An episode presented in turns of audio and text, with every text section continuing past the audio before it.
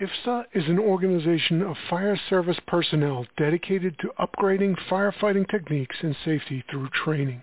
Between their manuals, ebooks, apps, curriculum, exam prep, Resource One, and more, firefighter training has never been more customizable than with IFSTA FPP products.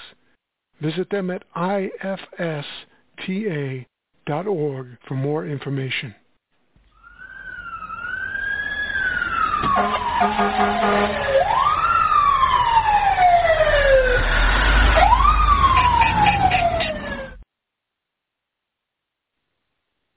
And I believe we are live right now, making sure everything's good. Um, and can everybody hear me okay? Yes. Oh. Because it should have been starting. Say, yeah, everything should be up now. now. No, yeah, it didn't come down. or, the, or the sponsorship stuff. Yeah, we should be good now. No, we got it. All came through. It came through on my end, guys. So let me uh, oh, welcome okay. everybody in. Let me welcome everybody in, and uh, uh, we got an interesting uh, show. We have an interesting guest tonight, and uh, as always, for the people that listen to Generation Engine now for uh, I don't know how long we've been doing this, but we've been doing it for a while now. Uh, we always start off with introductions. So let me start with introductions first. Uh, my name is Todd Edwards. I did over 30 years with the city of Atlanta. Operate a small training company, bounce around all over the country, and just have the honor and uh, truly the privilege to get to teach and work with firefighters and officers uh, throughout the country. Um, my co-host, I'll let him introduce himself. Go ahead, Anthony. Uh, Anthony Rowett. I'm a captain with Mobile Fire in Mobile, Alabama. Been here a little over 14 and a half years or so, and then three years as a volunteer in northern New Jersey before that. Then, like Todd, a small training company, and get to make a bunch of friends and travel around the country and see how different people do things and learn from everybody. So, and excited for what uh, we're going to talk about tonight. Awesome, awesome. And now for our guest, I'm just I'm going to let uh, we'll let Chief introduce himself and give us a little background, his organization, and uh, what he's currently up to. So go ahead, Rob.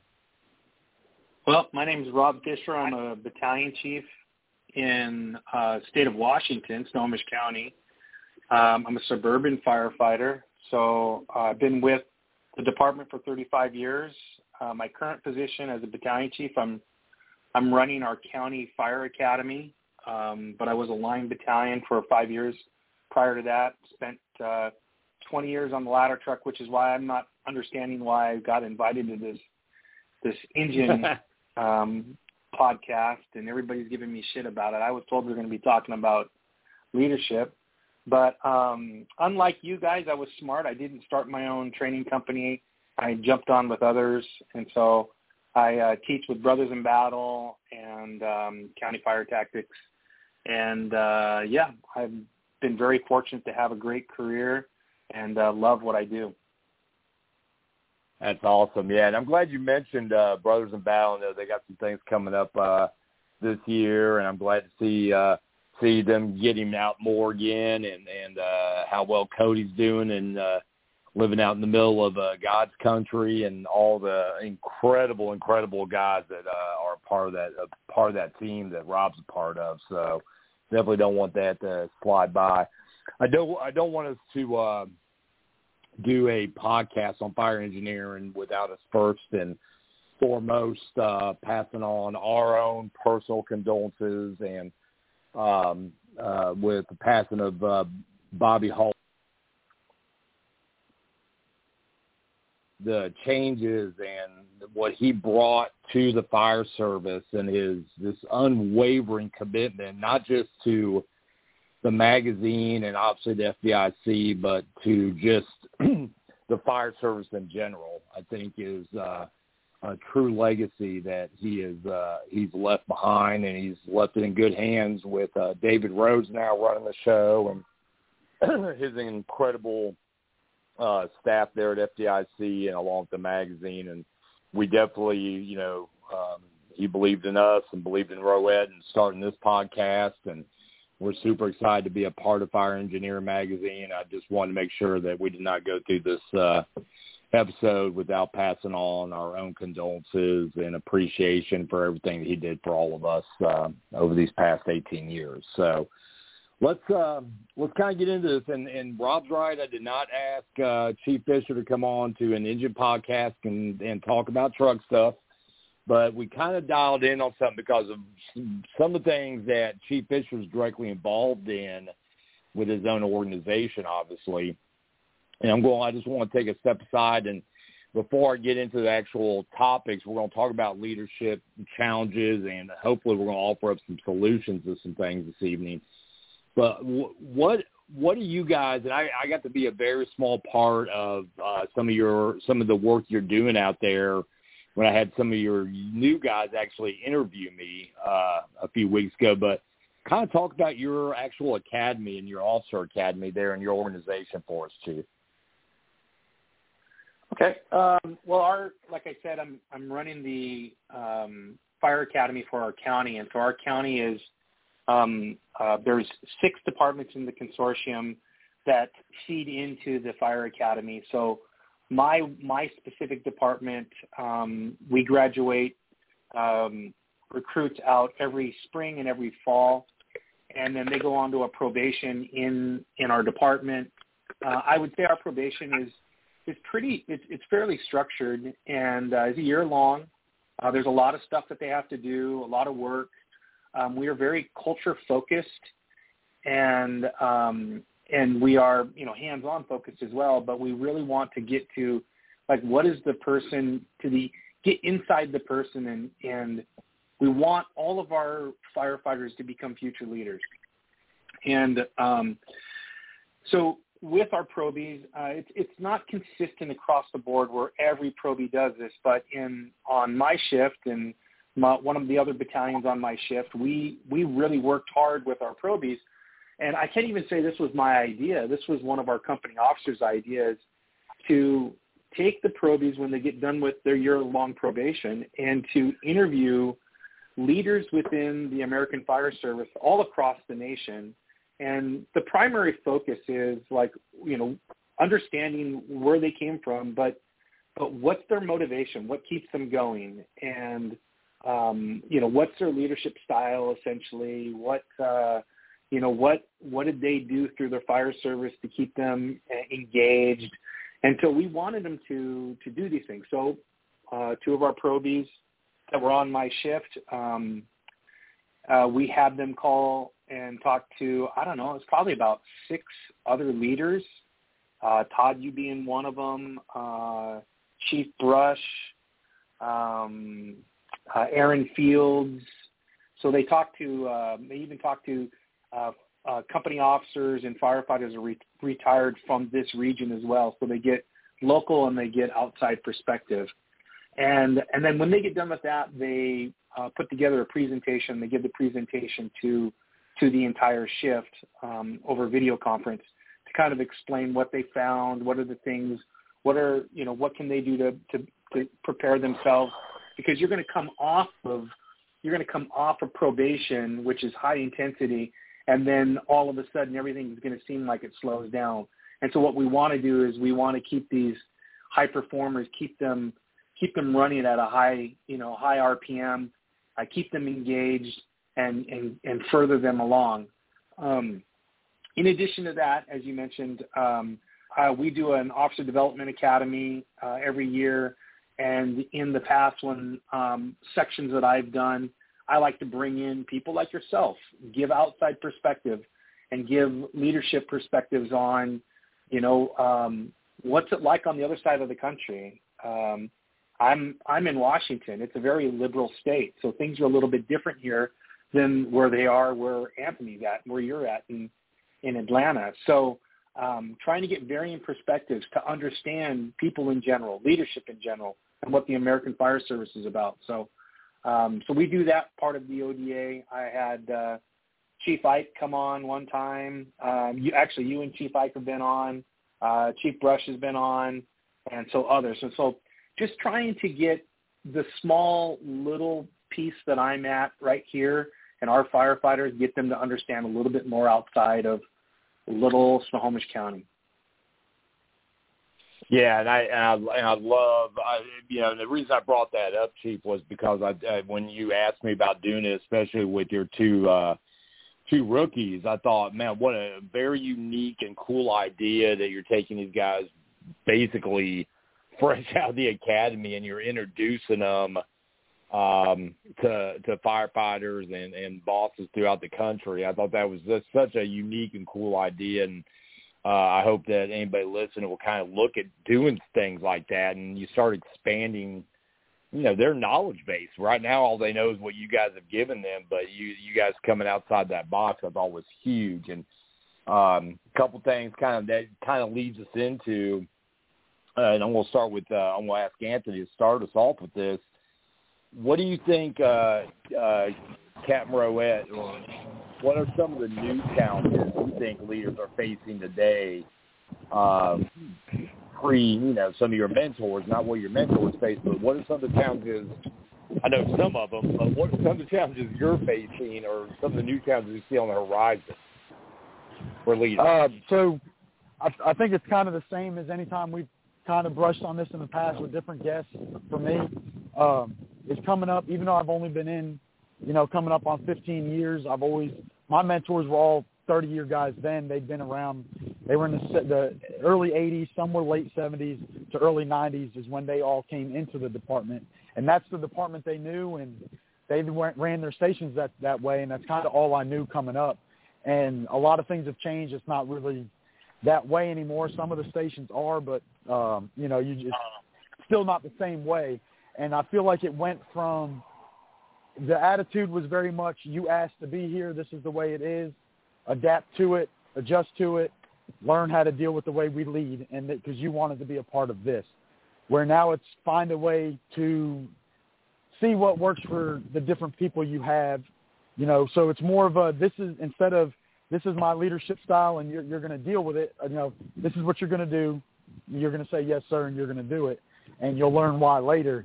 So now you're looking at the different the different people you have and you're realizing, okay, this person's going to respond well to this, this person responds well to this, and you're doing everything you can to be equal to everybody across the board. You're still treating everybody the same, but now it's more of a find a leadership style that works for that person to get the best out of them versus the this is the way it is, like it or don't, but you asked to be here.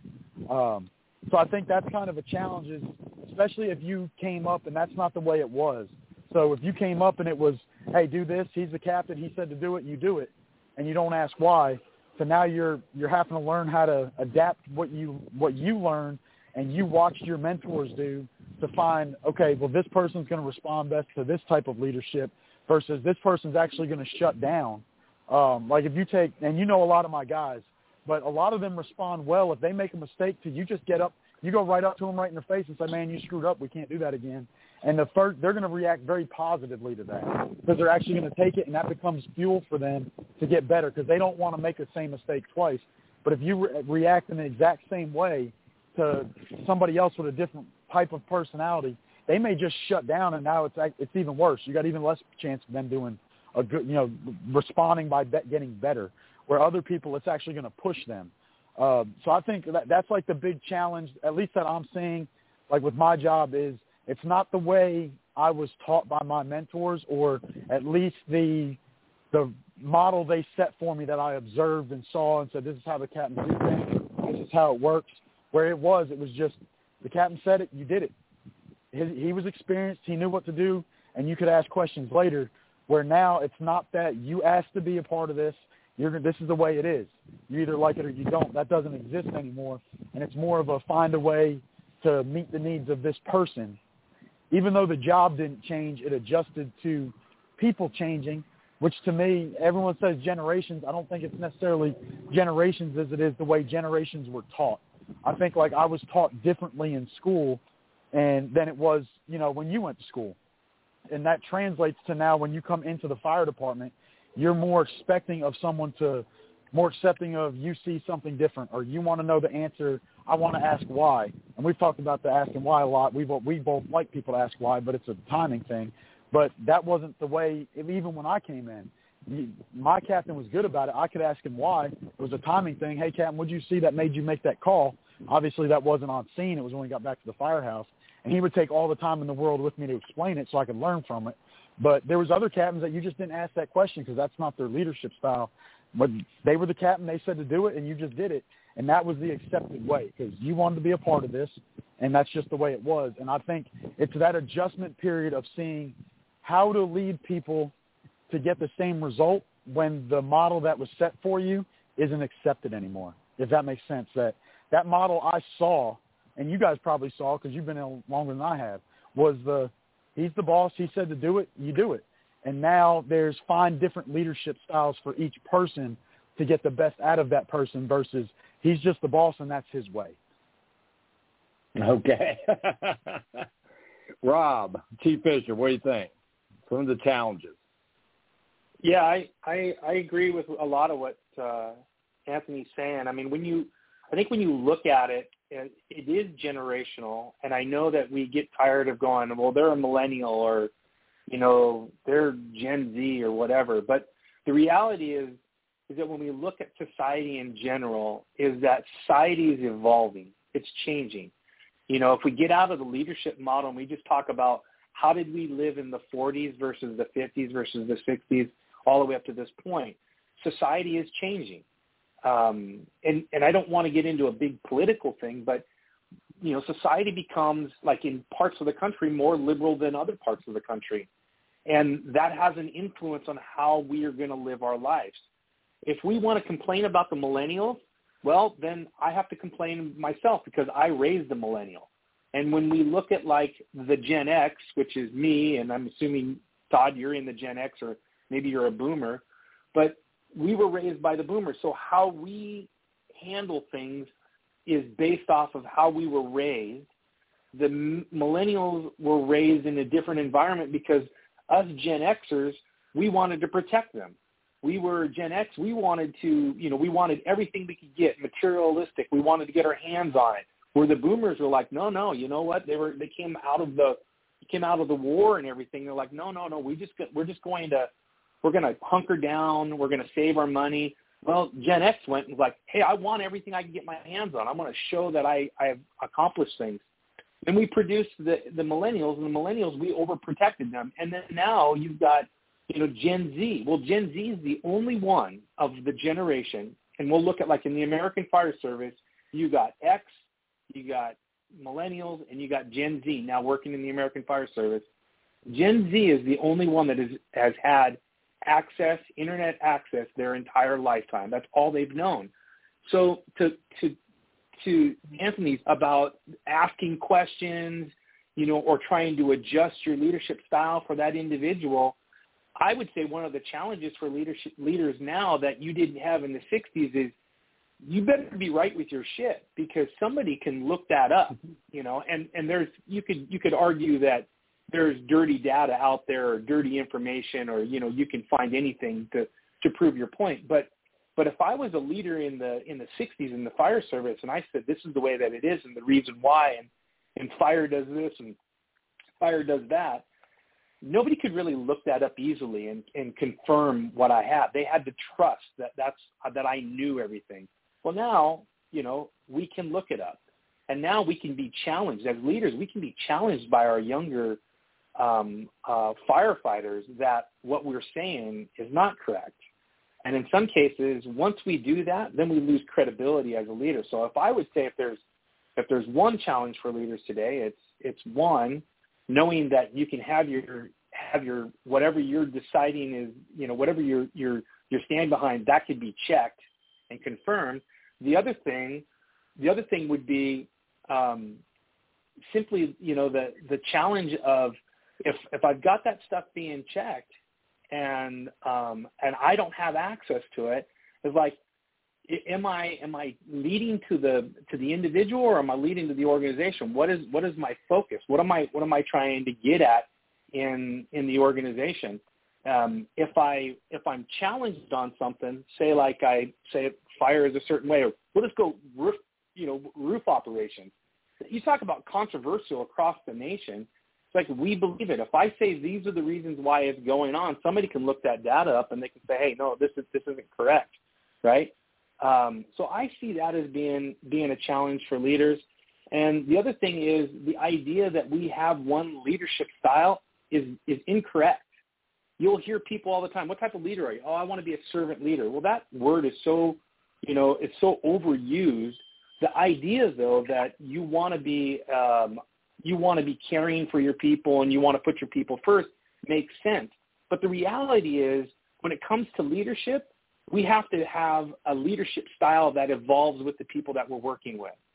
And and again, to Tony's point about, you know, we need to we need to adjust to who they are, but we're doing that because that gets the mission accomplished.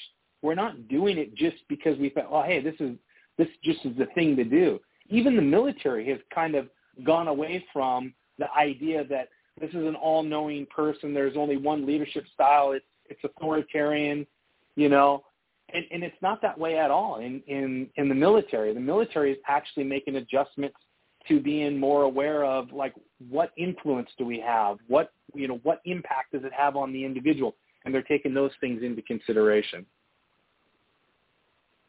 Yeah, and I, I, I agree with what both of you just said. Uh, I think there was literally layer upon layer. Uh, you know, I always, I, every time we do these, I jot down little notes myself because it gets, you know, always keeps me thinking about things. And yeah, generationally, I think one of the um, uh, as great as technology is, it also creates a lot of information overload. It also creates a lot of bad information at times where, like you said, I can look up uh, 50 case studies that would say vertically ventilate a two-story, and I can look up 50 case studies say, oh, my God, never vertically ventilate. So those are some things to me from a leader and, and for instructors. Uh, you said something early on, Chief, that I, I literally jotted down. I jotted down one word, and or the little sentence you said in there that I thought needed to be stressed. Leaders today, instructors today, uh, uh, chiefs today, there you have no margin for error anymore. You've got to have your shit together all the time.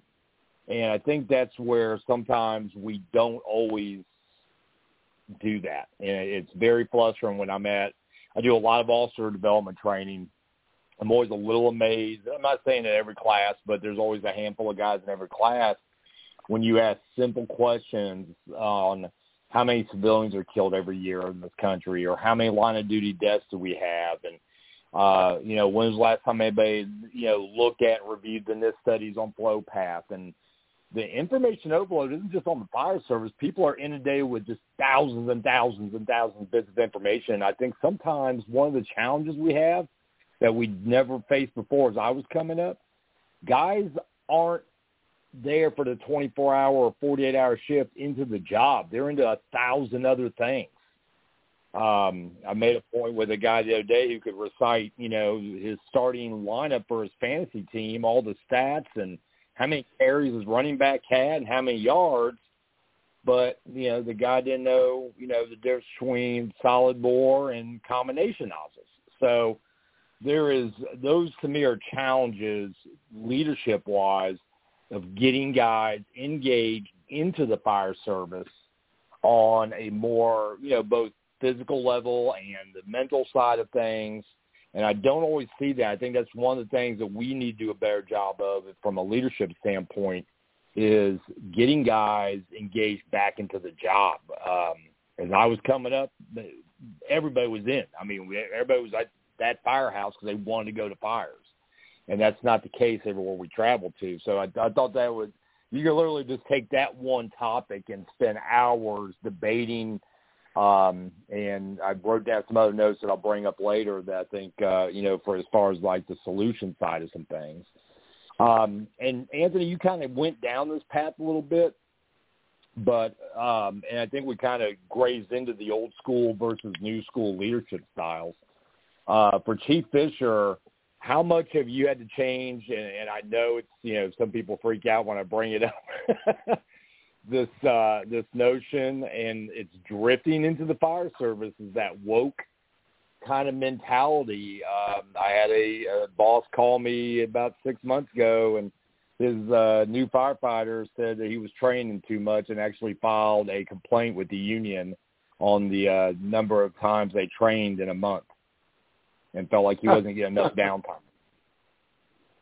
And they, this is a Yeah, new challenge. This this generation, this woke ideology that it's okay that you know we can't we have to be allotted X amount of this and X amount of that.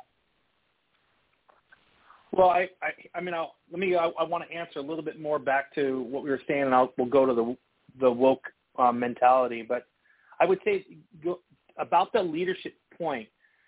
If if we if we're going to be challenged on things, the the benefit to us as leaders and the benefit to the American Fire Service is the good leaders are going to become better students because they know that they're going to be challenged. And if there's controversy on data, like when to do vertical ventilation, when not to do vertical ventilation, they can't just pull up and say, hey, because I said so. They're going to have to have some more, you know, they're going to have to look into it more. So I think what it does is the, the, the newer generation is going to pull our leaders to be better students, and we're seeing that. I mean, when I look at when I came into the fire service and where we're at today, not only is that, you know, I, I see better, better firefighters, I think, I mean, not everybody's into the job, but when I came on, not everybody was in the job where I was at either. Um, and there's more people, more firefighters into the job. And then the other thing I think that it does is it makes us as leaders be more humble. And we need more humility as leaders. We need to be able to understand that. And so I think it will make us better. Now, going to this woke kind of um, movement, um, I mean, I know you asked me, you say, hey, I, you know, I'd like to talk about this ahead of time. And I'm like, okay, well, I want to make sure that I understood it. So I actually had to look it up just so that I understood it because I Yeah. know that, that a lot of it is a lot of it is, is it goes on in my area because where I'm at in in the country.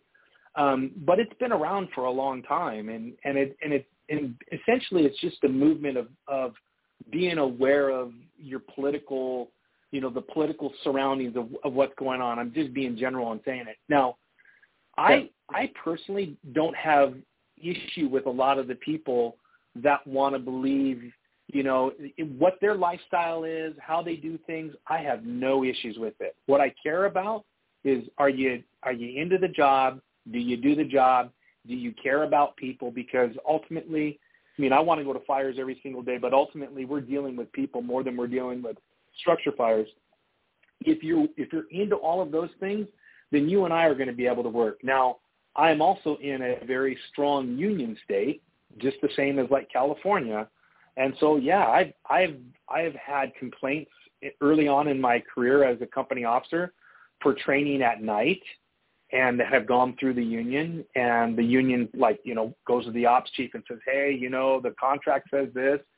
And and i think all of those can be you can work around those because it's it's it's about how do you approach the situation if i create an environment where i'm like hey guys you know i'm going to give you guys three hours off during the day because i want to do a a drill from seven to nine o'clock at night you know i want to do a night drill i'm working with my crew I'm going to create an environment where the crew wants to be there. If somebody doesn't like what they're doing, they're going to move themselves out of my station, and um, and and I think that I can I can handle that. Now, as for the the amount of of transients and homeless people that we deal with that are might be in this this group that you're talking about, um, we are in a part of the country that is struggles with that. Um, it rains here a lot. I don't know why homeless people like to be where it rains. It's because we give a lot of of services, I guess. But um, you know, I try to be a good human and try to be as compassionate as I can for them, and and try to you know to to provide a service. You know, that's to the the actual we'll call it the customer, but um, as for the firefighters that are working for us in our organization, I'm not really seeing too many too many troubles with that. Now, it's it's never perfect. You know, I've never worked in in a in a part of the country where there's been discrimination um, and had to deal with that. And uh, so I, you know, I wouldn't really even know how to deal with it. To be honest with you, I'd, I'd be scratching my head going, "What's going on here?" But in some parts of the country, it is a, it is part of what goes on. So I know I'm not answering it fully, but that's that's how I see it. In all reality, Chief, and, I'll be honest, I think you answered it uh, the way it has to be answered because the one of the statements you said early on, uh, and, and I, I talk about this a lot when I'm teaching, is that if you're not humble as a as a leader, if you're not humble as an instructor, you're going to find your days to be very difficult and very long at times. Um, and, and I think that's such a huge, huge thing uh, when we look at these different styles. Um, I, I can definitely tell you, uh, my dad being my first boss was not the most humble man, and he was very of the old school mentality as a leader, and that's how he was raised, and that's what I was under, and that's what I witnessed. But I also saw the positives from those things too. And one of the things that I also want to make sure, and I, um, I, I think Anthony even touched on this, and you did too, finding styles that work for individuals is one thing, but I think we also as leaders have to have styles not just for people, but we also have styles for situations. When you brought up, you know, the people business, you know, every situation's a little bit different, and not everything is the cut and dry, two women content, push the front door, and the fire goes out. Um, we do deal with more of the individuals than we do the fire. So I think we have to have leadership styles for both our individual folks and for the situation we're dealing with at that time. And I think those are huge things. We'll kind of backtrack with uh, with uh, Captain Rowett here real quick on the the difference and what you're seeing, and and, and she brought it up. I know uh, us both being in the South that we've both seen it. I've been on both sides of that fence when you talk about the um, individual where people are discriminated against. Is that something uh, from a leadership standpoint that you think is going to be prevalent, or is that something we're getting better at? Uh, I, I think we're getting better at it personally, but I think because of the the past history of it that went on years ago. It's constantly something you're dealing with, or you you evaluate a situation and that's kind of in the forefront because it was an issue before that was still causing problems for so many years. Um, that it, that it's something that's still prevalent to deal with. Um, for me, I haven't had to deal with much of it um, as far as personally with my guys. Um, it just hasn't been something that's an issue. Uh, they, everyone here, it's like one big family, and and people's color stuff like that just doesn't really matter. But because of the past history, like Rob said, he he didn't deal with it much, so it wasn't something that he'd have to. It's something he'd have to scratch his head about if it came up. It's something that did come up so much that when we have something come up, you're you're constantly evaluating from that viewpoint as well um, and always kind of evaluating it on that level as well as just every every other aspect of what's going on. That's always something that is in the forefront because you know it is still a prevalent issue, even if it's not going on as much as it used to. hmm And and I'll go back to Chief Fisher here because of where he's located in the country.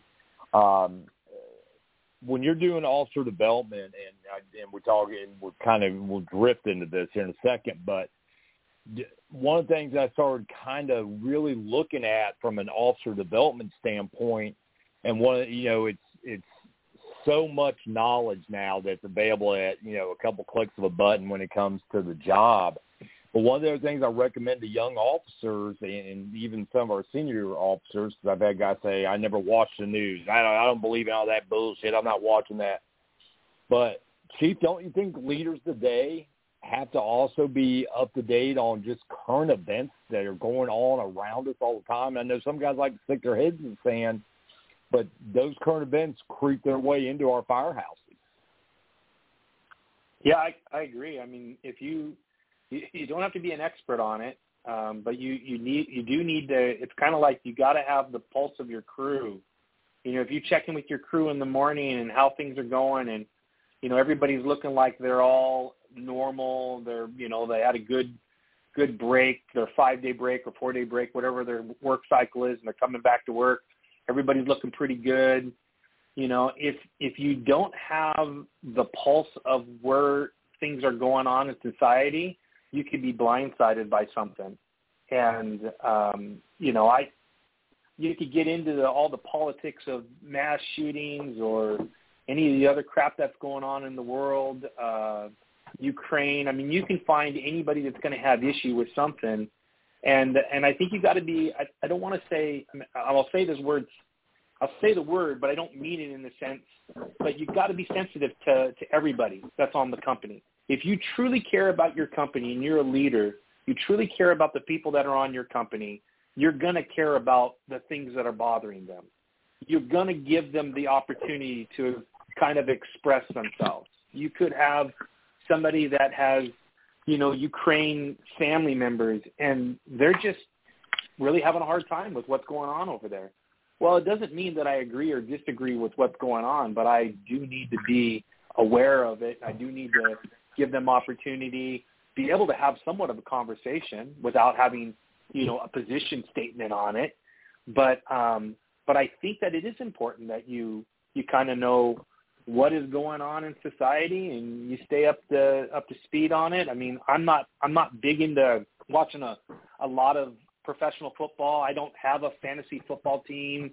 I don't do any of that, but I watch enough football so that you know I know that the uh I'll watch the Pittsburgh Steelers every once in a while. I mean, I watch them lose a lot. They did have a good season this year, but had mediocre but, season. But you know what? I, yeah, but you know what I mean is like I, I gotta to to stay engaged with the crew. I've got to have like some interest that allow for me to to connect with them. And and if it's if it's uh, current affairs, it's it's it's sports, it's family, it's everything. And I think good leaders do well at that. You don't have to be an expert at it. In fact, I think if you became an expert in politics or expert in all that kind of stuff, you would just become worse as a leader because you would just have too much um, expertise in that and not enough humility or not enough being able to step back and listen. You know, because that's the other thing that good leaders do. Are they're good listeners, and you would think that when you have all the information, all you're going to do is talk, talk, talk, talk, talk, and you're never going to give your your your uh, your company an opportunity to to talk.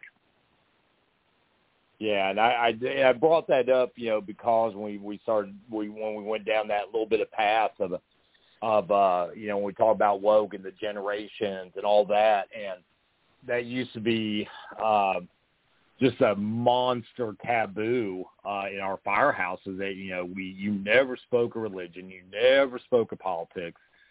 Um, it, but now you cannot turn on any social media, no matter what it is, no matter how, no, even the most stupid parts of social media like TikTok, still that you you're getting inundated with opinions, um, whether they're political for, political against, uh, supportive of this, non-supportive of that.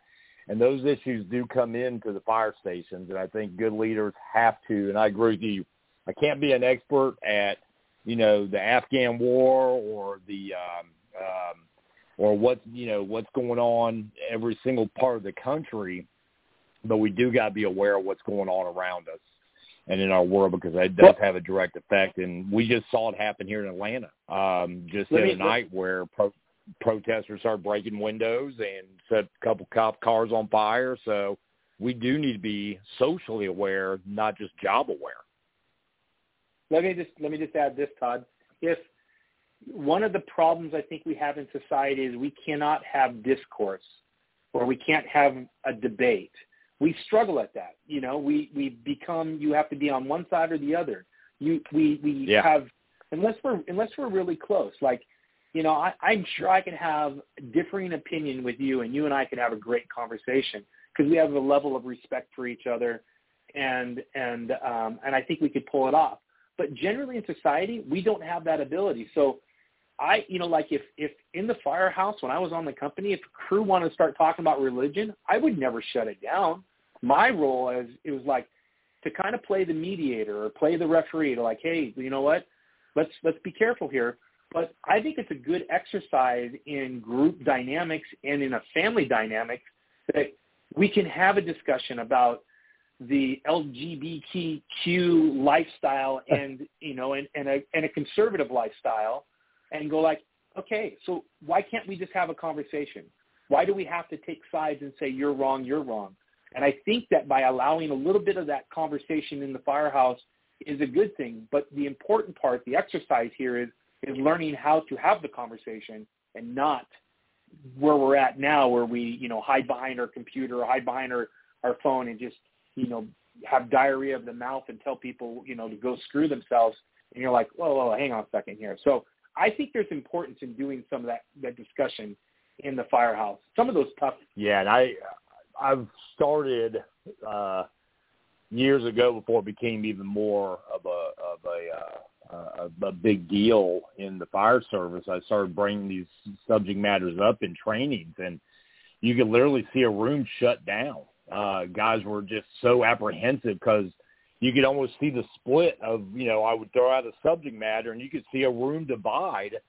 And instead of having a conversation, it was more. It, it was just such a level of uncomfortness, and it, it shows that we just we have to do a better job. And I love, like I said, talking to your two young guys, um, building that foundation of communication. I think as leaders, and your job, like you said, moderated or whatever. Um, I saw some, you know, straight drag out. Even saw some punches thrown during some of those debates in firehouses. So those are things I think we had. Those are challenges I think we better learn and get better at. And let me let me kind of venture into this because I think we're kind of already we're leaning that way. Um, uh, Captain Rowett, I know your I know your foundation from your mentor, but what are your feelings like on the importance of starting to build and when we should be building a leadership foundation for that next generation, the you know generation, whatever they're going to name the next one. Um, when do we need to start building that gener you know that that leadership foundation? I mean, I think it starts right away. You you go through, and we do like like Rob talked about the probationary period where you go through a lot of stuff. But I think you start working with people and teaching them to lead people right away because it at least for our job, we're a very young department at this point, and it's it's happening very fast now. We're losing a ton of guys. Uh, I think they said we lost like a quarter. Uh, let's see, 60. So we lost like uh, an eighth of our fire department last year. We're having a lot of people retire, a lot of experience walking out the door in the next few few years. So we're going to get even younger, and people are going to get pushed up pretty quick. So what we try to do is we hire constantly. So there's constantly, especially in busy companies, rookies coming in, and you're getting time on somebody. And we try to give you that, hey, look, you're senior to them take a little bit of a leadership role. You're going to show them what they're supposed to do. You're going to t- teach them these smaller tasks. It's ultimately the officer's job, but he can let you do a little bit of it. And you're bringing somebody up, but you're learning as you go of how to teach somebody, how to help somebody train, how to, when you're one-on-one with them, how to how to do some leadership things that starts setting that foundation for as they go up. And then if you keep doing that, as people get better at it, they're becoming good mentors and role models to the next generation that's continuously coming in like I said, for us, it's on a nonstop basis right now because we're just losing a lot of people just with what's going on in the city, but a lot of retirements as well. That's just stacking it up on us to where we're just staying very young, and it's pushing people up the ranks very quick. That it, you're not getting shocked. It's not a shock to the system that you went from the back seat to the front seat, and now you got to learn it all at once. You have been doing it in small steps. You've been, you might have been only doing it one on one, and now you're responsible for the whole company. But you do have some experience with it. You have interacted with somebody and tried to lead them, tried to train them, tried to show them, okay, you made a mistake here. This is why we do this. This is the reason why we're doing this so that they understand. And you're have you're building a slight a small foundation so that when you do get to that that officer position, it's not all brand new. You do have something to fall back on, and you are going to develop. When you first start, you're not going to be just this great leader. It's going you're going to get better over time as you learn, you know, mistakes you made and you adjust to those and you correct those. Well, those were done in the in the forefront, just in the firehouse. You were just being this, a, a senior guy at the time, and now when you have to do it, and you you're responsible for this whole company, you're not just just going, oh my God, my whole job's changed. I got to start. I got to figure this out. You do have something to fall back on with some sort of experience of leading somebody. So I think you start it right away in small steps and let that develop up, and that'll continue to pass down. Oh, I love that. Um, Rob, what about you on the building that that foundation?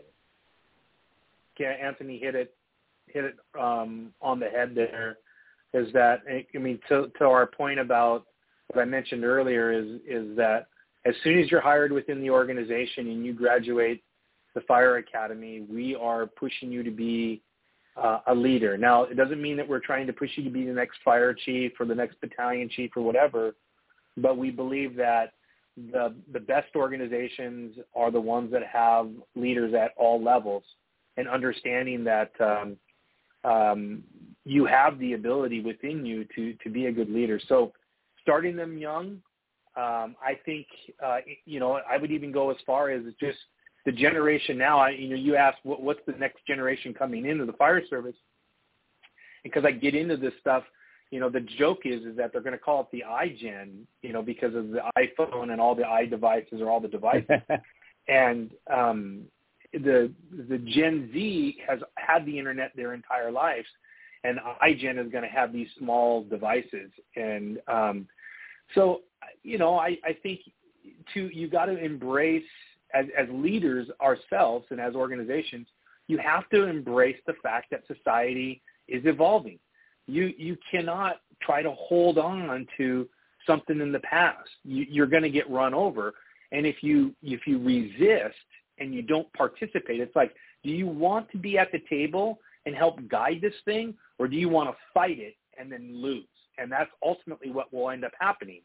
And uh, so I I think you you know out in the front you you do you know you you get involved with youth organizations. Um, our department does things within the community.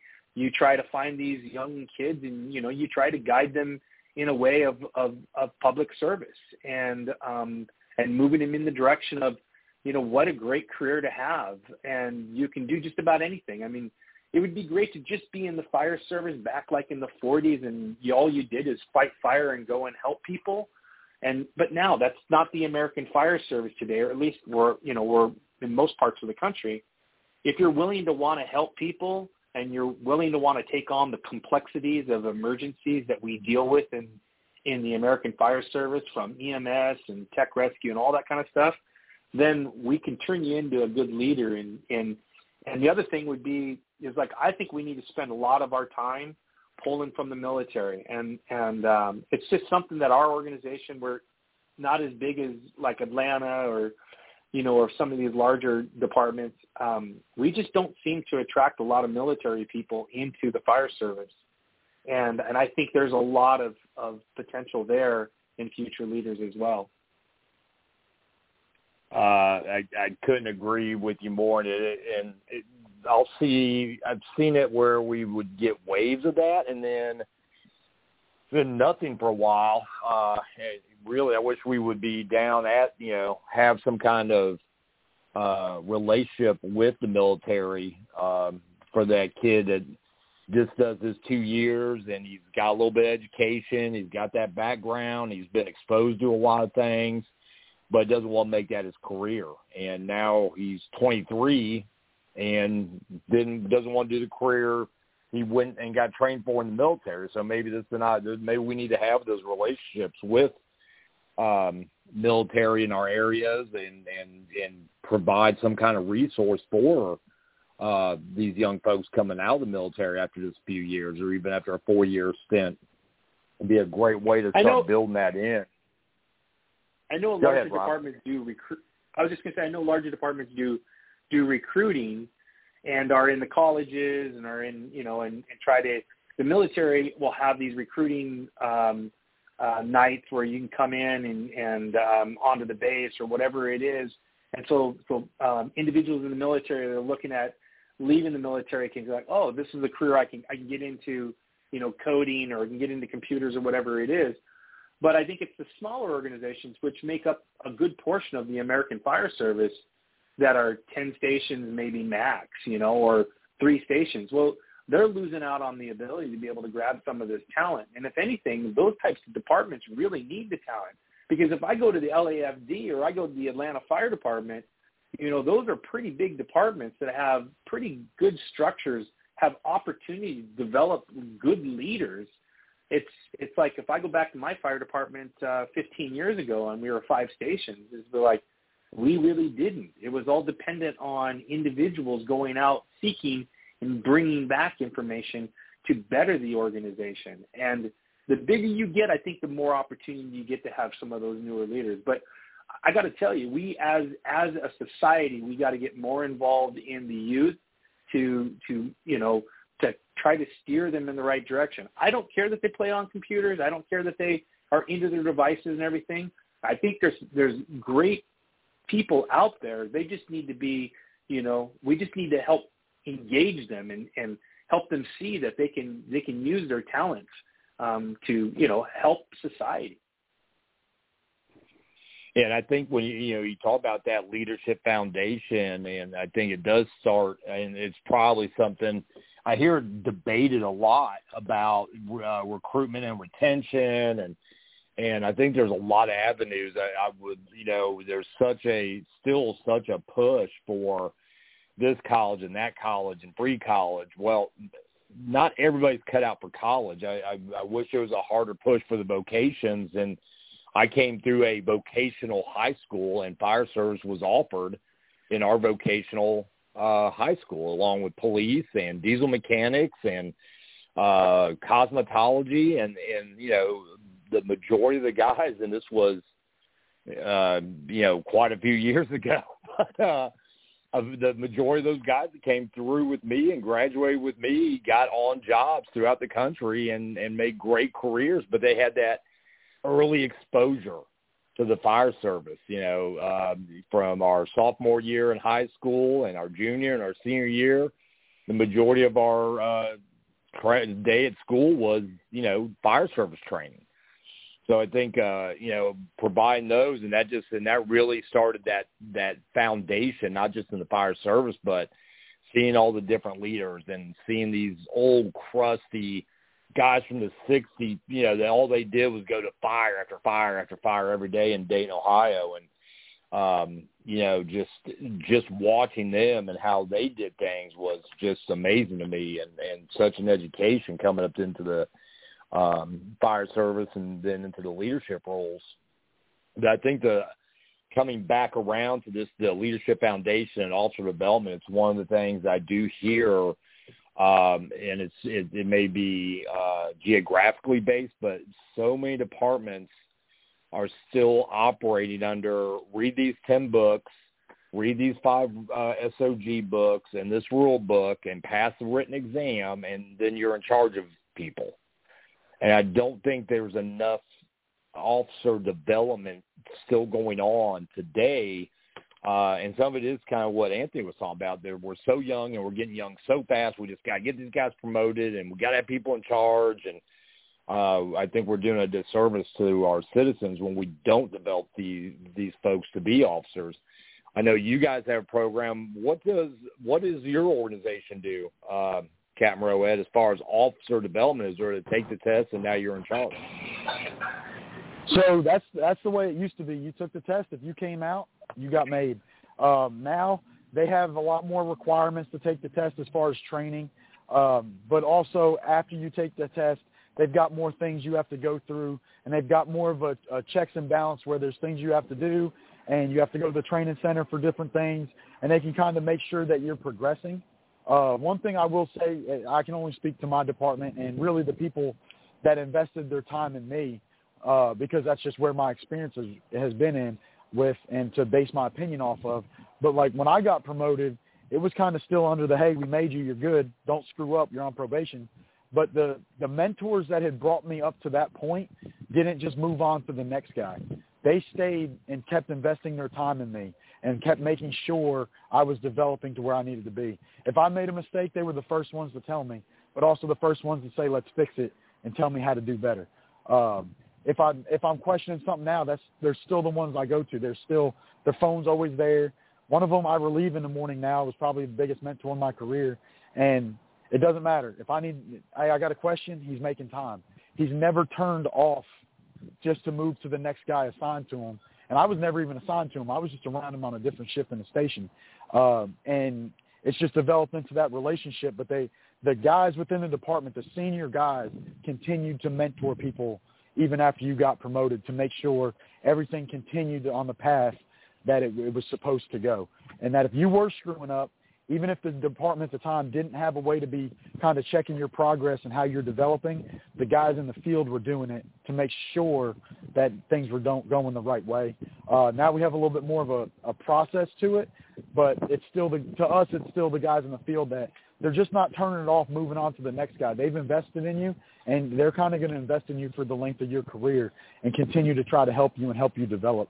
And uh, I know that's what's been really uh, helpful to me is oh, is still – I can still go back to the same mentors I've had since I came in into the job, and I'm just asking different questions than I was then. And they're still making the time. They're still making sure if we have a fire and they hear, hey man, they had that bad fire the other day. They're the first ones to call me and say, hey man, we heard this, you did right, or you did, you know, let's let's work on this. And uh, so that's where it's really allowed me to develop is having the guys continue to be invested in you and in the process.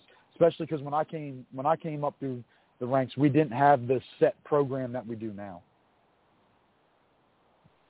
Yeah, and I and I I know um, uh, for when I my first couple tests, my leadership development was solely by company officers. Uh, we had no official program, and it took the line of duty death of a member of our organization before we actually had a true officer development program starting with acting officers. Um, not just, eh, well, that guy's got six more seconds than that guy, and he's in charge today.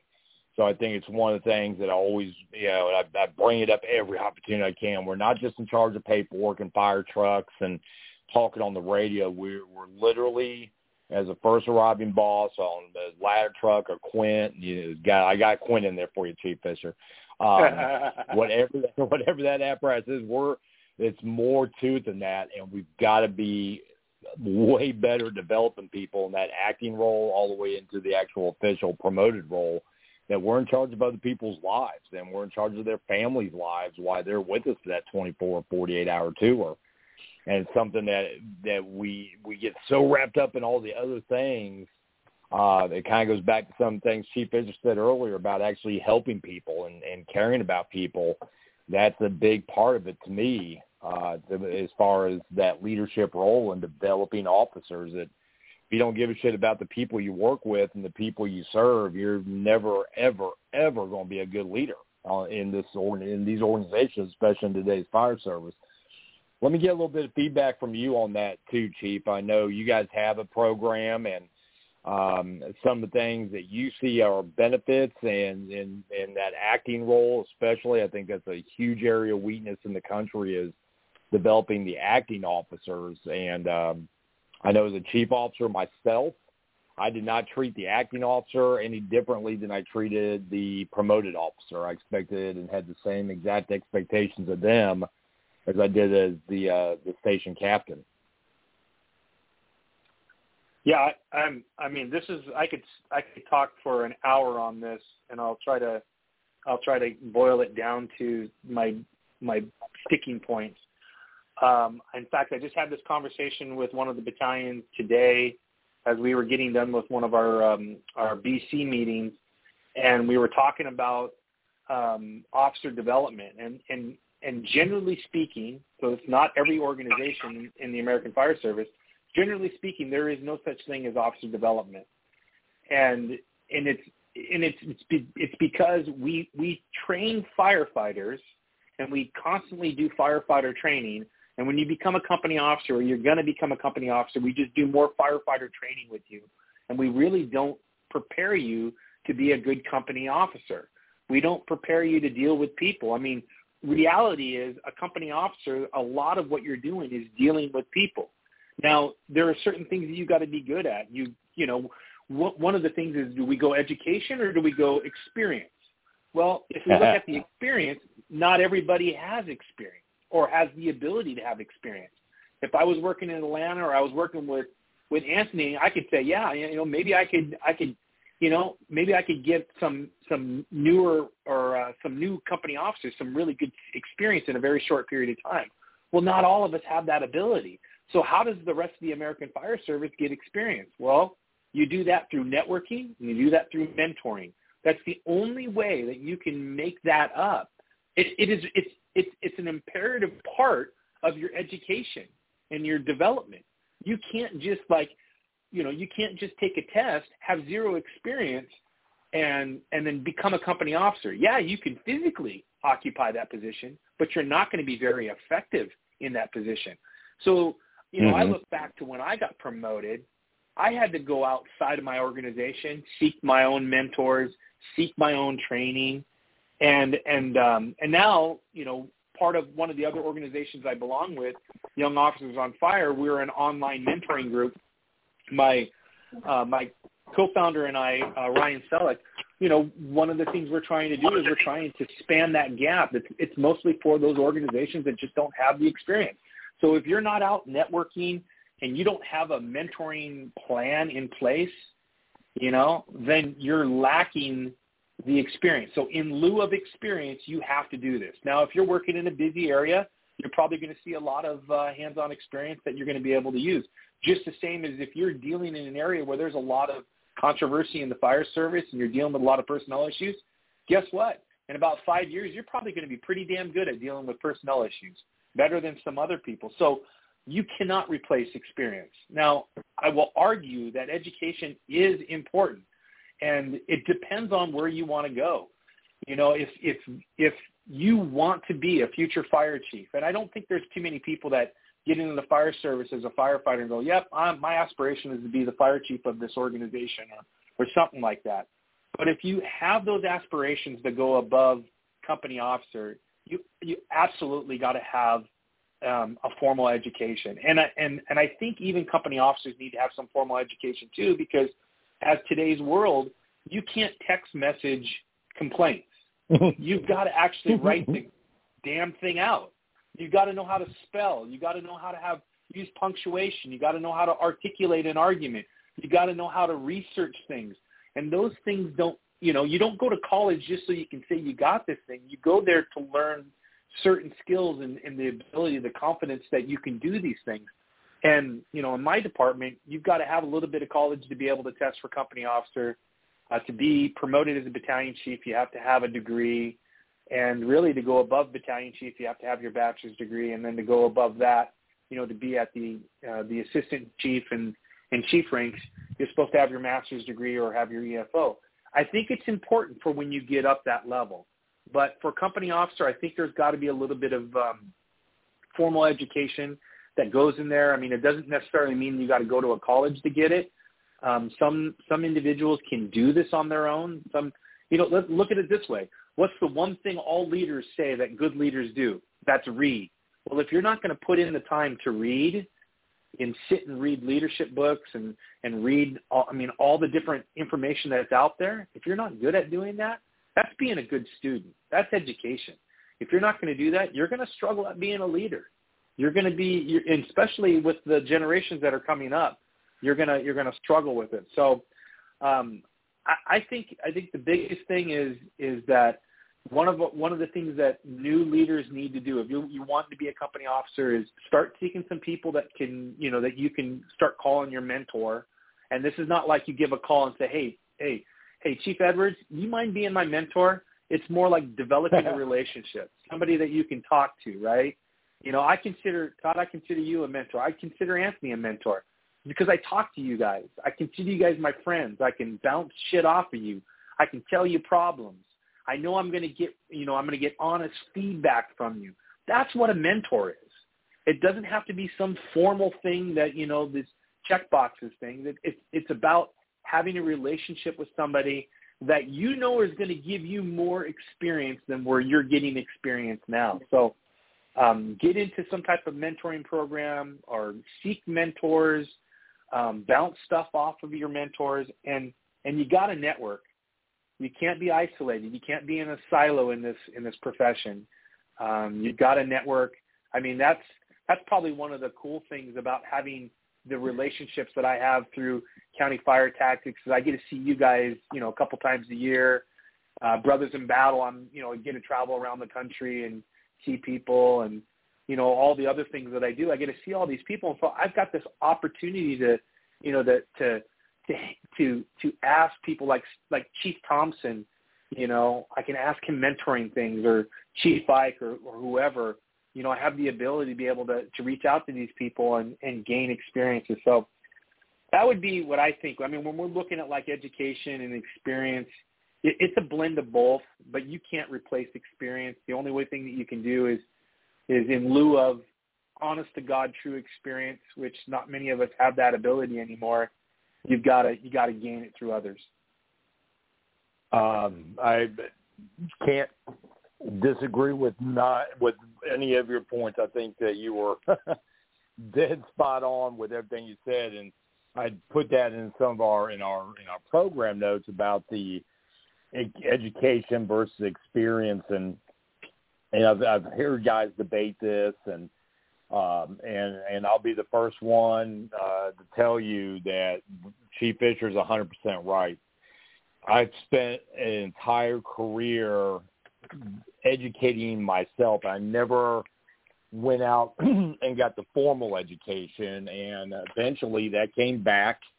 The higher I was able to move up, and you know, uh, as a battalion chief, there was a lot of learning curves in there for me. A lot of other things that I was not educated on how to do, but I learned and had the had the right mentors around me. But when I made assistant chief, I was lost. I was a hundred percent um out of my element. I I I'd spent a you know twenty plus years of my you know career and you know more than that in my life educating myself about fires and reading leadership books and reading fire books and and new tactics and hose lines and all these things but in that position I uh, was in Atlanta for a very short time uh, I was out of my element and I did not know 90% of what I need to know in a lot of ways. And so I, I encourage young officers that have those goals. I encourage senior officers that may have those goals down the road. To, you know, the education is a lot easier to get. It's a lot more affordable these days. A lot of departments are now offering, um, you know, some college payback. I know Atlanta does, which I think is great that they offer that.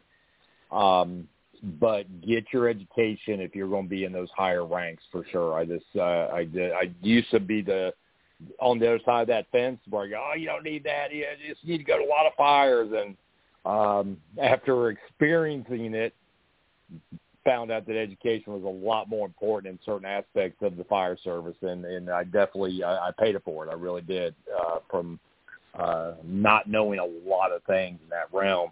I believe um, Captain Rowett is just got a yeah. Captain Rowett is on duty today, uh, so he just called a uh, I think it's an EMS call. So he'll either rejoin us or he won't. It's just uh, we'll see. So uh, it's just up to up to me and you to carry the load now, Chief. Well, you know, let's let's stay a little bit on the education for a second. The problem is is that you know, in your like in your case, you probably had no you had no aspiration to be an assistant chief in the Atlanta Fire Department. You probably were pretty much like when you were a captain, you were probably like, I am in the money position. I love what I do. I don't necessarily want to do anything more.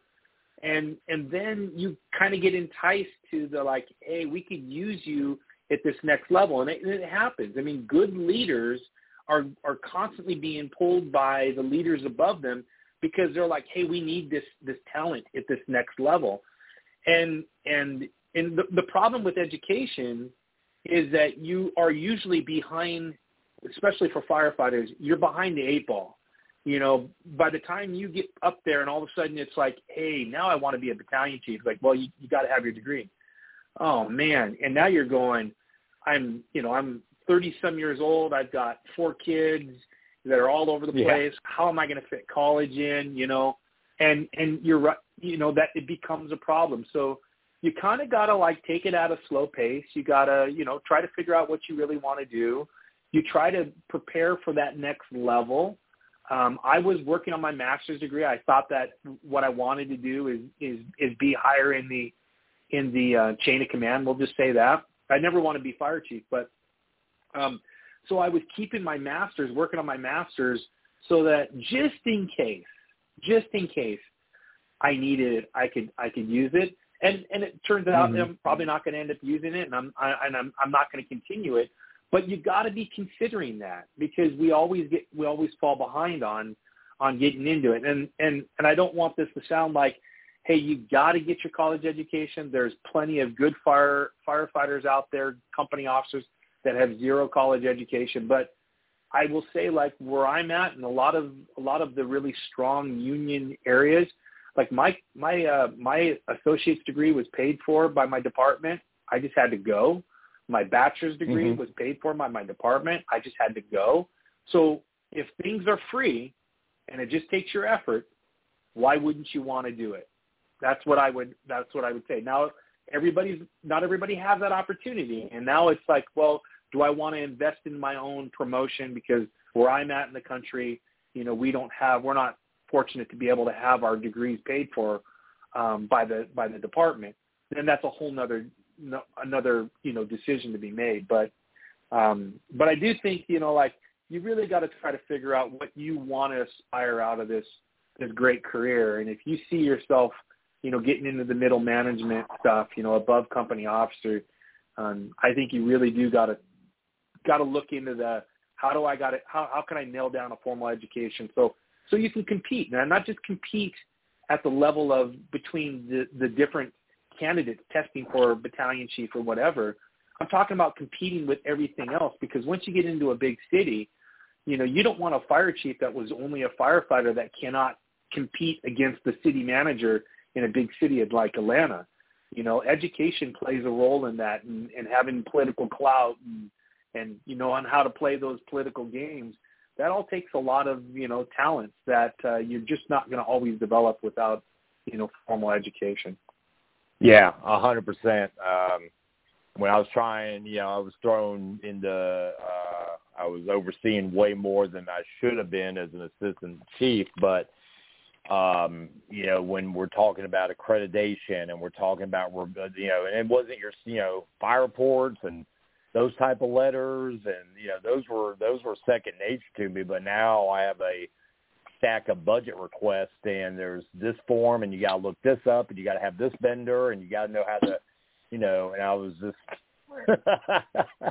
I couldn't have been more lost. And I, I literally, I, I, I tell young guys who ask me all the time, take your time. Um, you know, if it takes you four years to get your two years, and take four years. But you know, look at those goals. And uh, more and more departments are slowly um, leaning towards where you've got to have your associates to test for any officer position. So um, that can be debated all day long as well. But uh, uh, some uh, some formal education will definitely pay off as, as time goes on in this career. This is, you know, if this is truly going to be your you know your next 25 30 35 years of your life that formal education will pay off in uh, more ways than you'll really than, than you know at this moment especially if you're a 21 22 year old kid listening uh, it will definitely definitely pay off um, one of the things that that I talked about early on, we talked about these challenges, and I think we've hit a lot of these challenges. One of the other things I wanted to talk about um, is, you know, everybody's great at throwing out, well, you got this and you got that, but I wanted us, and hopefully Captain Rowe will be able to come back in eventually, offer up some solutions. And I know guys always have these questions like, well, how do I do this, and how do I, and you know, we can't get exact, obviously, but I'll I'll start with you know, offer up one or two or three or four, just some leadership solutions to help people get over some of these humps. And you kind of grazed on a few already, Chief, but uh, some things that maybe you have found that work best for you or work good for other officers you know when we talk about the mentoring and uh, some solutions to guys to become or be better in their leadership roles? Well, first, first of all, I mean, this kind of ties what we were just talking about with the formal education too. is um, be happy with what you're doing. You know, this is such a great career, and that don't feel like rank gives you success, and don't get wrapped up in in rank in the higher pay. Is that you've got to be happy doing what you're doing. And so, from a leadership perspective, if you're comfortable being a senior firefighter, senior man, senior woman in the firehouse, and you're like, I really don't want the bullshit that comes with being a company officer and all those things, then be be the best senior firefighter in the firehouse or be the best driver or if it's company officer, be the best company officer you can be. But don't always feel like you have to promote up. You got to keep on promoting. Do it because you desire the next challenge or do it because you desire what's there. Now, um, we we talked earlier. I, I as I said, like, well, Todd, you probably were really happy as the captain, and I was happy as a company officer as well. And everybody, when you read articles and you talk to people, they say the best job in the fire service is that of the company officer. And I can see the reasons why people say that. But I'll tell you mm-hmm. right now, as a battalion chief, my favorite, I love being a battalion chief. And it's because of things that interest me. Um, and it's not because I don't like doing work, because you know me, I like to get dirty and I, and I, I enjoy the hard work aspect of it. But I really get into developing firefighters or developing company officers, developing the future leaders and, you know, like mentoring stuff. And like in the role of battalion, I get to do that a lot more. And so that's what desire for me, that's what was my desire to promote to battalion chief is to do more of that, spend a lot of my time focusing on that. And I like the fact that, you know, after 30 plus years, you know, the wear and tear on my body, it's not as bad, but I get to spend more time on developing firefighters. So one, one thing I would say is, is don't feel like you have to promote as a leader. You can be a leader at any level don't feel like you have to promote to show that you are a leader uh, because because the rank is has nothing to do with you being a leader. It's just a it's just a title, and leader is you know is is is your attitude and how you approach people and how you approach problems. So you don't have to promote up to be a good leader. Um, I already mentioned you know networking is extremely important for being a better leader. Uh, you gotta you gotta fill you gotta fill this this uh, void that you're going to have of lack of experience and, in whatever it may be. It might be fires, it might be EMS, it might be uh, how to deal with people. So network with a bunch of firefighters, go to conferences, get outside of your your your organization. You'll be amazed at what other organizations do that are very similar to your organizations, but you'll be amazed at like there is other solutions than the solutions that are in your region. Um, and know that local firefighting is important, but you you can also having a better understanding of what's going on outside your area or your region is going to influence and help you understand better what's going on in there. So networking is important. Um, you know, networking leads to mentoring. So have some people, some firefighters um, at all levels that you can bounce shit off of and and gain some things. Um, I, you know, I I I I I try to do a lot of reading. I'm not the best reader because I got to stay committed to it for a long period of time. But I, you know, I'm reading multiple books right now, and I try to get through. And, and so I'm always looking at trying to better myself. And so so I think good leaders are those that are are doing a lot of reading, that are reading a lot of articles, that are that are you know don't just read something, read it, you regurgitate it, try to understand it, and try to apply it. That's the key you, you know, you can read all the books in the world, and if you don't ever apply it or never try to apply it, what benefit is there for you to read? You got to try to apply it, and you got to work through it. It's not going to be perfect. Um, other thing for leaders is is failure is is part of the growth, and if you are afraid to fail, you're going to struggle at being a leader. You've got to you've got to be open to learning and and and being a part of that growth curve. So um, you know, I think the best leaders, and this comes from Jocko, and I'm and Jocko gets overused a lot. I mean, he did a he did a good job for he does a good job for the American Fire Service and and and basically public service in general for police and fire and and and what he's brought contributed um, to our our industry or our profession. But you know, Jocko talks about the best leaders don't have egos and they have no personal agendas and basically they are mission focused and they're just trying to figure out how best to do it. If if you want to be a really good leader, do not have an ego, do not have a personal agenda, be mission focused and try to do the best that you can and know, you know, be the best that you can at that moment, but always trying to be better so that you can be better the next time. And so I think that's a good approach to it. And then the other thing I would say is I love James Mattis. General Mattis is, is he's, he's one of my favorites when it comes to a lot of leadership stuff. Uh, he has his three C's, which is caring, competency, and conviction. And so I build off of those three C's and, and I add courage, calm, and commitment.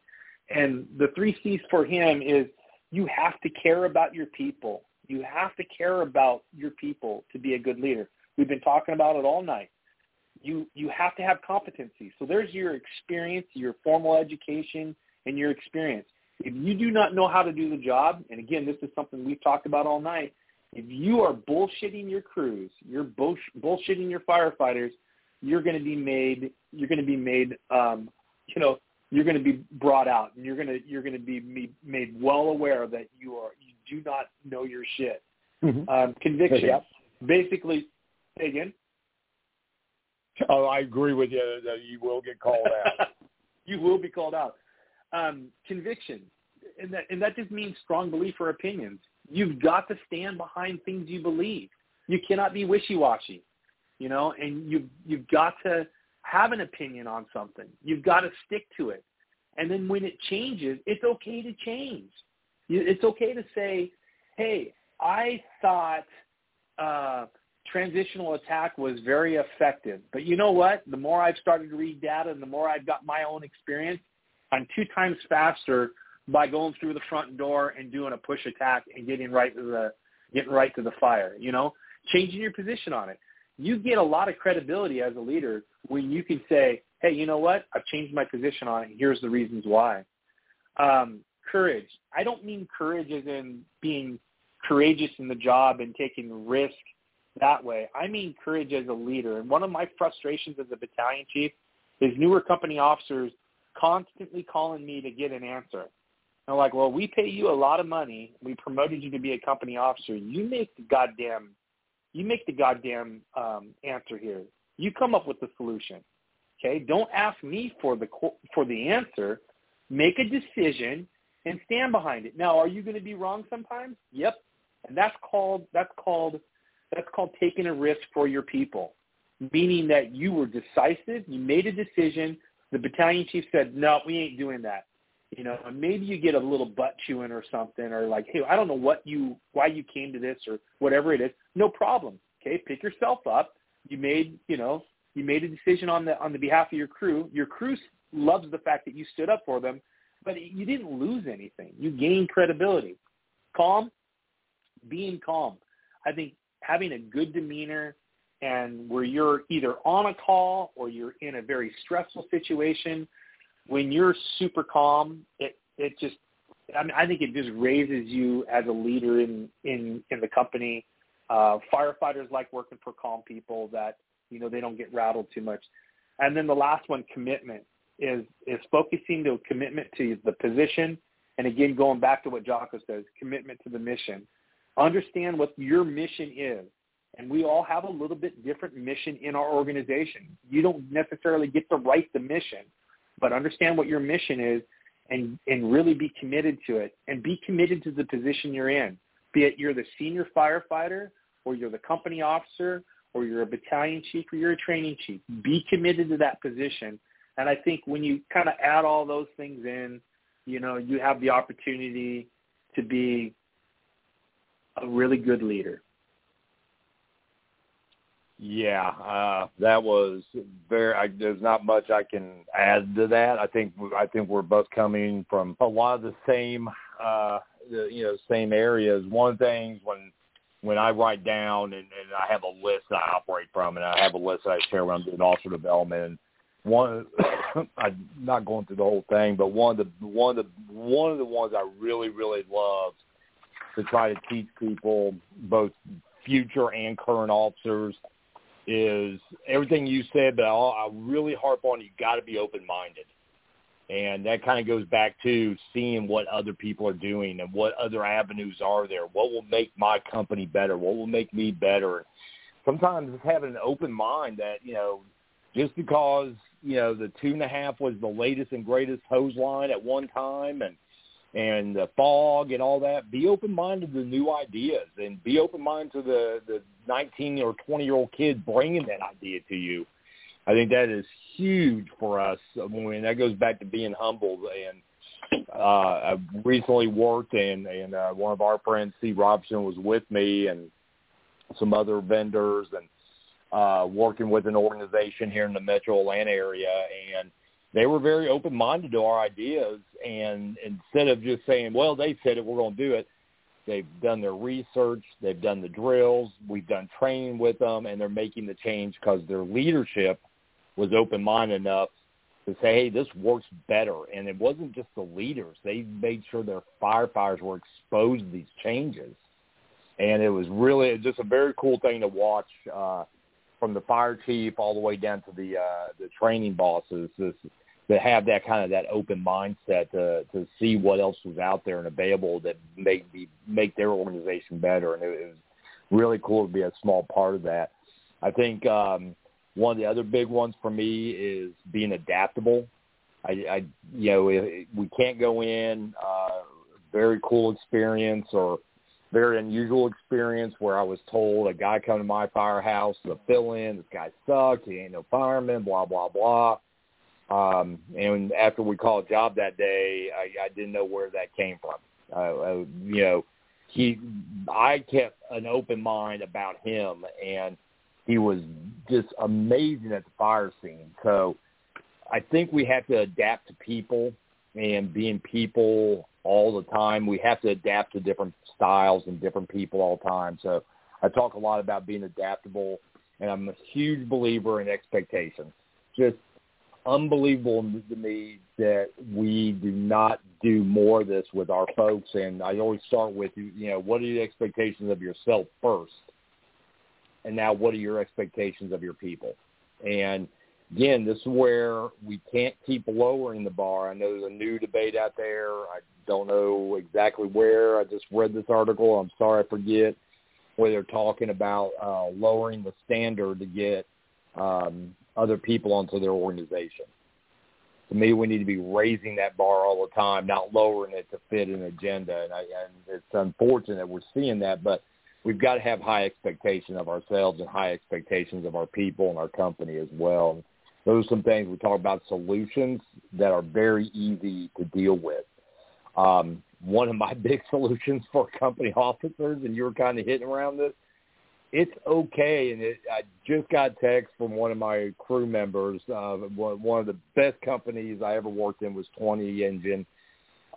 Best crew, one of the best crews I ever had and one of the guys sent a picture that popped up in his memories uh, of all of us together, and immediately everybody responded to the text about how they missed those days and missed that company and missed those those uh, days around the firehouse. And the reason we missed not just for the fire part of it, but we literally had the utmost respect for each other. Um, me being as the captain, those guys, my driver, my fireman, and this we really just had fun every day, no matter what the situation was. Uh, we had fun every day, and I think more officers would get would enjoy the job sometimes. If you know, it's okay to have fun. We you know we're in a serious line of work, and we see some really serious and bad shit. It's okay to go to work and have fun every now and then. And when you add in on top of everything that Chief Fisher said, and then I have a list that's about a half mile long, but we're not going to go into all that as far as some of the solutions. Uh, Captain Rowett, did you get off your uh, Save a Life run? Yeah, we had a little bit of electronic alarm in a warehouse. There was nothing to it. Okay, all right. Uh, we're, we're talking about a little um, bit. Okay, we're we're kind of talking about some solutions for leadership, and uh, Rob offered up a few. I just offered up a few solutions to to make you know for your for young leaders and even current leaders just a, you know two or three solutions to make their leadership a little bit better, a little bit easier, a little bit stronger. Uh, I'll start off with something uh, Rob hit earlier, and then you highlighted it. Was just being humble and humility. Um, it goes a long way when someone sees you admit a fault or something. I made a mistake. You know that, that some people have a hard time saying that, but it goes a long way when someone sees the person they're following be humble and admit, you know, I can do better. And uh, one thing I've learned from you is when you know you have a fire, you go to that back bump, that back tailboard, you talk about it. It started off with what you could have done better. Know, go through what's good, what needs to change, but go first. Say what you could have done better, because then the guys are way more open to, man, I think I could have done better here because you admitted it. Um, one thing I was actually a part of today that showed me for my job, um, just a, a you know, good for the future was I was a part of an after action review of an incident, which I've never been a part of one that wasn't just a critique of a fire. And this was a, a mass shooting we had downtown on the New Year's, uh, city's New Year, uh, you know, big parade and all that, and it happened. And yeah. they had all the big, all the, from the chief of department, his whole staff, all the deputies, the shift commanders, all the EMS division, all this, and just a couple of captains that uh, were on companies that day. And there was no finger pointing. There was no any of this. They talked about what went good, what could have been done better. And it was like every time something came up that could have done better, somebody else was standing up taking some ownership of that aspect of what could have been done better. There was nothing where no one ever pointed a finger in the first place, but if someone said, man, that was on me, somebody else was saying, well, I factored a role in that too. I could have done this. And to me, that's a really good look for the future. If that's what our leadership looks like, is guys that are taking responsibility for things and seeing ways that they can do better, and they're humble enough to say that in a group setting, not just to themselves when they're by themselves, but they're willing to tell people, I can do better and I'm going to do better. So I think that goes a really long way right there. Um, like I, I said earlier, you guys kind of hit on it. Um, understanding your people and how to get through to them, um, I think that goes a long way. I've seen it as kind of one of the biggest growth things I would say of my time as a company officer was my experience coming up and the the model I had to follow that I saw was more of that old school way, and uh, just kind of that man. He's the captain, and then it, it, and this is the way it is, and that's not necessarily always the way it's going to work now. And I've found like there's some people that the way I was brought up, that's what they want. They want to come up in that older school fire department. I got to be brought up by I didn't come on a long time ago, but I came on by I was brought up by the senior guys, and they were very, very, very strong leaders. Uh, they were very standards driven, and it wasn't that they didn't care about you or your feelings, but they cared about the standard of the job most important, and your your feelings had to kind of come second to that if you weren't up to to par on performance. And now there's other guys that they just don't respond very well to that, and finding a way to still be able to get through to them because they're still doing a good job. If you can just find a way to engage them that works for them. Um, and then something you just said, Todd, and as soon as you said it, it, it kind of put a smile on my face. I'm at work today, and it's just we love coming to work, no matter what's going on. And you've been to my firehouse. We got the whole executive staff on the other side. The building's a block long. We can close that red door that divides the firehouse from them, and we can shut it off. It doesn't matter what politics are going on.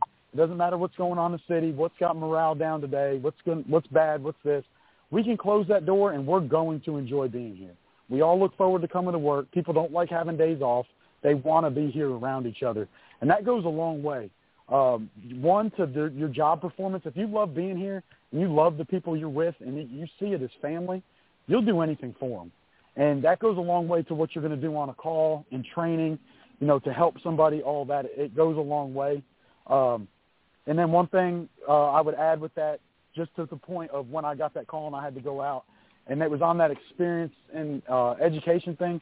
I've got the education. I, I've got a master's degree, but what I learned that really imparted on on me and I was able to follow was being around senior guys that passed on their experience.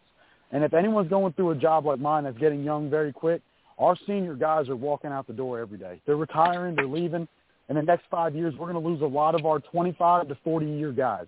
And that experience is going with them. have your job find a way to not let that experience just walk out the door.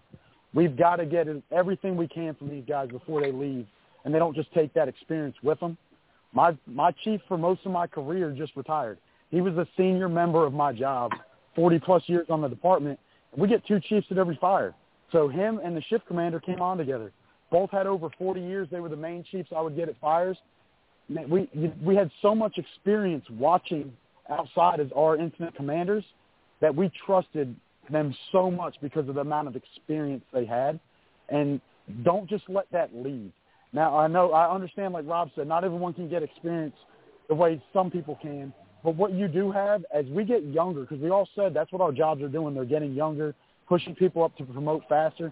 Don't let that experience just walk out the door. Uh, you're not going to get it as fast as maybe they did, but you can still learn from their experiences. Learn from what they learned. That experience has a lot of value. There is reasons we do things that some people might just say, well, that's the way we've always done it. It might be that way of their portion of their career, but it was experience based based on some of those other guys from fires they had, and we're doing these things because it works for us because this, this, and this, or we did this and it didn't work, or somebody got hurt and that's why we don't do it anymore. So don't let that knowledge and experience just walk out the door. Get what you can from it, and then networking, mentorship, getting your education, staying in the books to to develop you further. But don't let those senior guys and that experience just leave as these departments get younger. Great points, all, all of them. Um, no doubt about it from both both you guys this evening. Just just phenomenal. Um, just uh, what we're going to do, and this is what we always do at the end of every show. Always uh, always want to hear those closing, those last closing thoughts. And, and Chief Fisher, you're the guest tonight. Let me be the first one to thank you for spending, uh, you know, this hour and a half, hour forty five minutes with us this evening, and sharing um, just a wealth of uh, great points and knowledge and and all that with us. So a closing remark, and before you get into your closing remark, is there any place that guys uh, can maybe see you teach or speak at? Uh, anything coming up in the next month or so, or a couple months? Oh, did we him? No, still showing him there. Yeah. Chief Fisher. I'm right here. Sorry, sorry. I, I, hit, I hit mute. I hit mute, so uh, I didn't interrupt uh, while Anthony was talking, and so I was talking. You're like, uh, he still shows here. So, um, yeah, I was just, I was just gonna say, um, I won't be at the fire conference um, in Florida because I I got these two academies I got to get off the ground, and it's going to be a whole month's worth of work, but. Um, I will be going to FDIC, it sounds like, and so I'll be there. Uh, I'll be teaching at uh, COBC in May. Um, got some other things that are kind of going on that uh, haven't been finalized, but um, uh, I, you know, really everything kind of changed for me when I went on days and went into the training division to run the academy. So I don't have the flexibility of travel and and doing these things like I used to and uh, I do miss them a little bit, but I also I'm enjoying um, the experience that I'm getting here at the at the academy. So um, you can catch me on Facebook. Most everything is Rob Fisher 72. So Instagram, Facebook.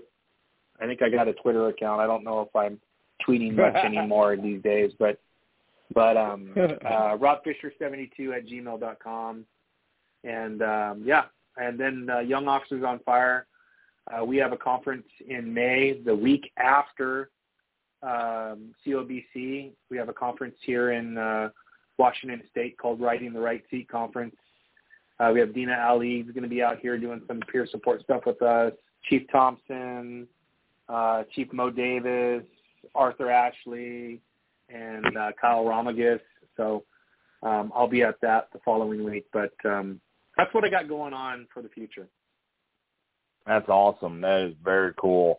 Um, and so let me move on to uh, uh, Captain Rowett, and where we're going to be able to find or see you and your contact, please. Uh, yeah, I'll be at I'll be at the fire conference in Pensacola for half of the week. Uh, then I'll be out in Astoria, Oregon, with um, who all am I going out there with? Howard Reinwald, Mickey Farrell, and Nick Esposito from Truck Tactics. Um, then Orlando Fire Conference, then me and you got our annual uh, live fire down here in Fairhope, Alabama, and then of course FDIC. Uh, to get in touch with me, uh, Facebook, Instagram, Port City Fire Training, and then to email portcityfiretraining at gmail.com. Very cool. Uh, yeah, obviously, lot of us will be at the fire conference. Uh, everybody from, uh, you know, obviously Chief Ike and uh, Mike Ciampo, Ray McCormack, Steve Robertson, just a whole host of just incredible instructors going to be in Pensacola Beach all uh, next week. Uh, there's a lot of really, really cool things coming up. Uh, there's a local event here in Georgia uh, brand new event called North Georgia Hot that uh, we're, we're experimenting with. Uh, that's coming up the 17th and 18th of February.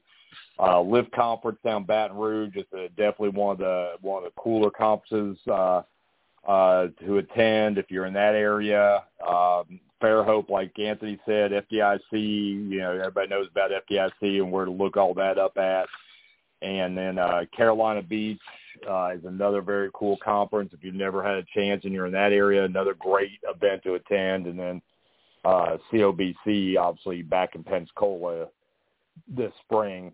Again, I want to I want to just just thank uh, both Captain Rowett and, and Chief Fisher for the night. Uh, a lot of literally a topic that could go on for you know five episodes and hours and hours and hours because I think everybody's it's kind of like that. Um, everybody's looking for the magic pill and looking for the right answers, and um, so that, I think it's one of those topics that just you know we'll always be talking about and hopefully improving because leadership is a lot like the fire service as a whole. It's there's always changes. There's always different avenues and different perspectives and different thoughts and you know so keep exploring those options not there's not a uh, one size fits all when it comes to leadership and comes to your organization. So always keep that open mind and and hopefully you'll take some of the advice tonight. And again, thank you for joining. You know, spend your your time uh, whether on the download or live, and we will talk to. When's the next one, Captain?